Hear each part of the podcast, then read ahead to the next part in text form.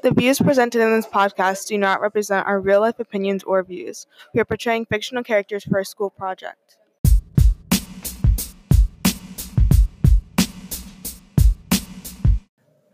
Welcome back to Crimin Works. My name is Zoe Brooks, and I'm here with Jasmine Jones, who is portraying Wes Moore, a drug affiliated and petty crime criminal who shot a sergeant during a robbery of a jewelry store.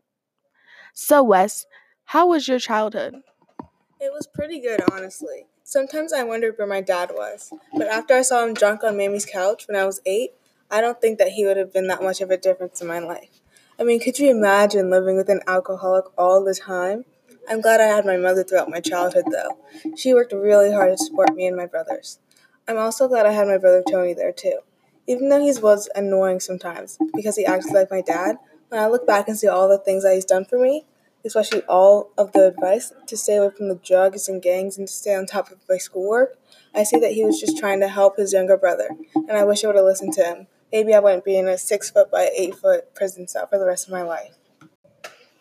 How were your teenage years? I hung out a lot with my brother Tony during my teenage years. Since Tony was basically living with his father, he would call me almost every day to check up on me after our mom had gotten to work. I remember one time it was in the summer, and it was about 9 in the morning, and a phone call had woken me up. I had been reading for at least five minutes before I actually got up. I remember being so angry that I was woken up in, in the summer that I angrily answered the phone with a yes I remember Tony asking about mom and where she was. I answered back with the she's at work. Our mom usually always left super early for work. I mean, she was a unit secretary at a nearby medical center. I feel like they would always have to be at work. Also, I remember playing football for the Northwood Rams. If you don't know them, they are, or at least were, one of the best rec football teams. I remember always showing off my jersey to everyone in Cherry Hills, and when we were just playing football with the whole neighborhood. After I joined the Northwood Rams, I started to get so involved and invested into football.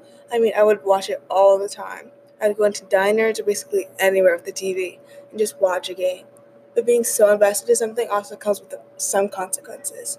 My grades started to decline, and I was just skating by in school. I only tried in school so I could be on the football team. Was it worth it? Definitely not. I could have been in college by now and provide for my kids. Now, you said earlier that whether or not your father was present in your life, you would have had a similar lifestyle. Did talking to the other Wes Moore who graduated at Johns Hopkins University, attended Oxford University on a full scholarship, became a military officer, and a Rhodes Scholar?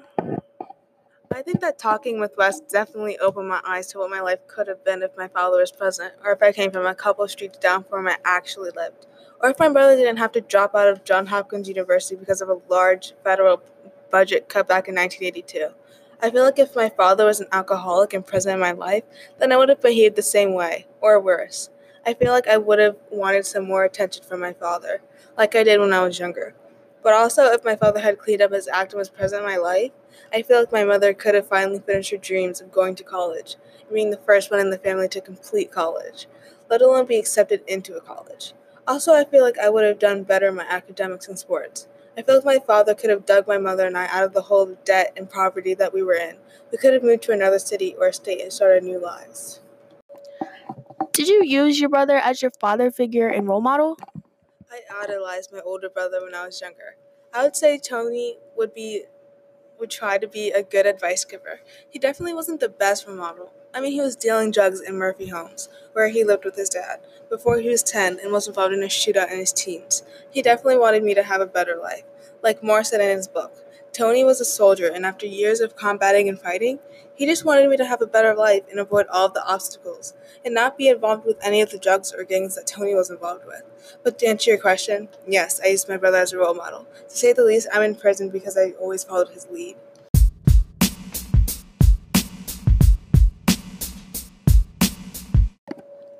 The views presented in this podcast do not represent our real life opinions or views. We are portraying fictional characters for a school project.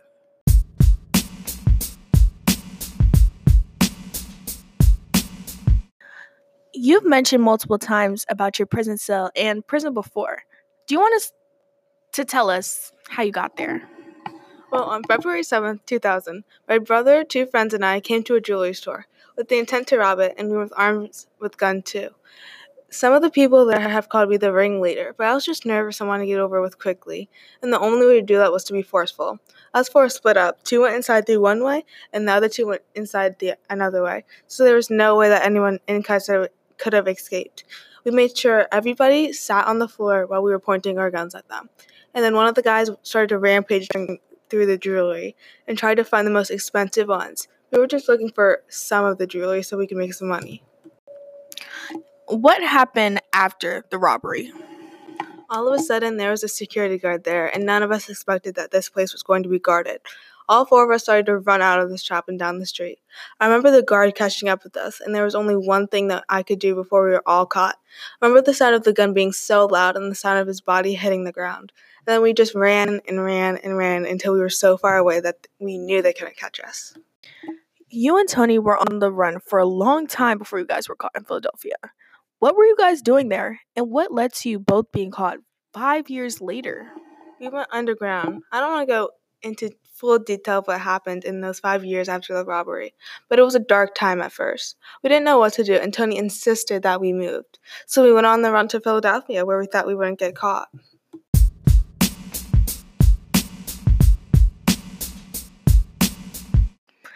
Thank you, Wes, for participating in this podcast episode. And thank you all for listening to Crimin Works. Have a nice day, guys.